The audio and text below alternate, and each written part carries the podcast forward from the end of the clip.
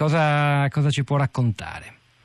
Ma anzitutto non stiamo parlando di un paese che abbia forti tradizioni liberali, stiamo parlando di un paese che ha sempre considerato la manifestazione pubblica e la protesta popolare come sintomo di un dissenso che poteva mettere in discussione l'autorevolezza della, eh, del governo. Il paese è grosso, il paese è difficilmente governabile e la governabilità del paese è sempre stata l'incubo della classe dirigente, quale che fosse il suo eh, colore politico. Quanto alla diffusione della protesta, alla maggiore diffusione della protesta rispetto agli avvenimenti del passato, beh, questo non è difficile da comprendere perché eh, le comunicazioni, le, le, dire, i mezzi di comunicazione sono cambiati ovunque, sono cambiati anche in Russia, è vero che non è una democrazia occidentale, ma è pur sempre vero che la gente può viaggiare, la gente può accedere a molti siti internet, in altre parole vede accadere cose ehm, in altre parti del mondo e soprattutto in Occidente eh, che vorrebbe in qualche modo cercare di eh, imitare. Eh, quanto poi alla, dire, alle preoccupazioni del Paese, boh, bisogna cercare naturalmente di mettersi anche nei panni loro perché altrimenti finiremmo per non capire assolutamente nulla eh, Putin eh, è terrorizzato dalle rivoluzioni colorate. Sono quelle che in qualche modo rappresentano il suo incubo quotidiano, vorrei dire, perché lui ha avuto la sensazione che in Georgia prima e in Ucraina dopo eh, queste rivoluzioni fossero gestite dall'esterno. Intendiamoci, non aveva del tutto torto, nel senso che qualche organizzazione non governativa sussidiata, finanziata dagli americani, eh, certamente era presente. Quando a Piazza Maidan abbiamo visto le manifestazioni organizzate con la gente che aveva il lettuccio per riposarsi, il pulpito da cui fare la propria allocuzione, eh, il tè caldo per rifocillarsi, insomma hanno cominciato a pensare che c'era qualche, qualche mano delle, organizzazioni occidentali e naturalmente diffidano degli Stati Uniti, la diffidenza è un'altra patologia russa eh, in qualche modo connaturata, non è una caratteristica di Putin, in altre parole è una caratteristica del paese, anche quella con le sue eh, motivazioni storiche.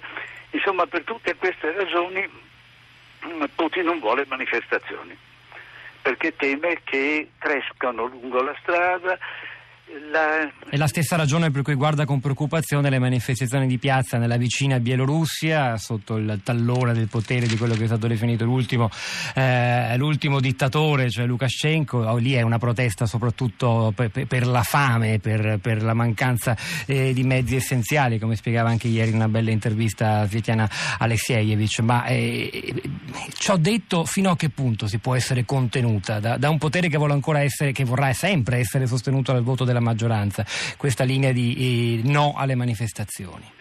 Ma vede, anzitutto voglio dire anche nel, in questa Russia non liberale naturalmente ci sono sondaggi d'opinione, alcuni abbastanza credibili, altri meno naturalmente.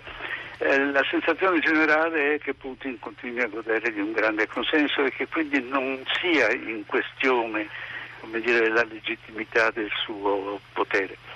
Uh, non c'è dubbio che le sanzioni hanno naturalmente appesantito il, il clima economico del Paese, eh, non dimentichiamo poi la caduta del prezzo del petrolio, in queste circostanze si vive meno bene, non c'è dubbio che si viva meno bene in Russia ed è inevitabile che il malumore sia maggiormente diffuso non, non soltanto in Bielorussia ma anche nella grande Russia. E questo, ripeto, preoccupa Putin. Eh, Putin non, non, vede di buon occhio qualche cosa che a un certo punto potrebbe scappargli di mano, ma d'altro canto quando agisce con, la risolutezza di cui abbiamo, siamo stati testimoni in parecchie circostanze, crede, e io credo che non abbia torto, eh, di poter contare su un sostegno che grosso modo dovrebbe essere probabilmente intorno al 60% se non di più. Insomma, mm, non siamo alla vigilia delle rivoluzioni. Detto tra parentesi, se c'è una cosa che Putin detesta sono le rivoluzioni e, e, credo che ne darà una prova quando con grande imbarazzo dovrà celebrare il centesimo anniversario della rivoluzione bolscevica. Perché imbarazzo Romano?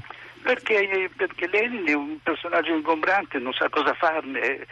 Lenin dopo tutto è l'anima di quella rivoluzione, ma è anche l'anima del terrore rosso, è anche il fondatore della ceca, che guarda caso è la sua casa madre di Putin, ma era un'altra ceca, era una ceca eh, che dire, eliminava con una spietatezza di cui questa per fortuna non è, non è totalmente l'erede dal punto di vista eh, del, dell'operatività.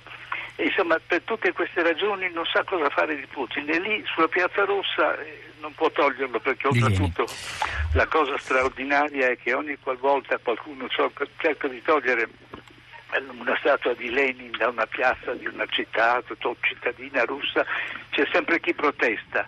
E allora lui lascia stare lì eh, Lenin nella piazza rossa ma non credo che riuscirà a dirne bene pubblicamente. Molto interessante, davvero ci ricorderemo di queste sue parole quando poi vedremo le celebrazioni, i ricordi a cent'anni della rivoluzione d'ottobre. Voglio subito tornare da Dragosei anche per concentrare ora la nostra attenzione sul protagonista di ieri, Alexei Navalny, però un'ultima battuta al diplomatico Sergio Romano la voglio fare sugli Stati Uniti. Nella mia introduzione Romano citavo le, le parole di condanna abbastanza forti di Mark Toner, portavoce del Dipartimento di Stato americano, che ha detto fermare dei manifestanti pacifici, degli osservatori dei diritti dell'uomo e dei giornalisti è un affronto ai valori democratici fondamentali. Parole che sarebbero sembrate scontate da un'amministrazione americana fino a qualche mese fa, le ho sottolineate forse inconsapevolmente anche con una certa sorpresa io oggi stamani, perché siamo abituati a immaginare una nuova linea di intesa, eh, certo non attentissima ai, ai diritti dell'opposizione tra Washington e Mosca.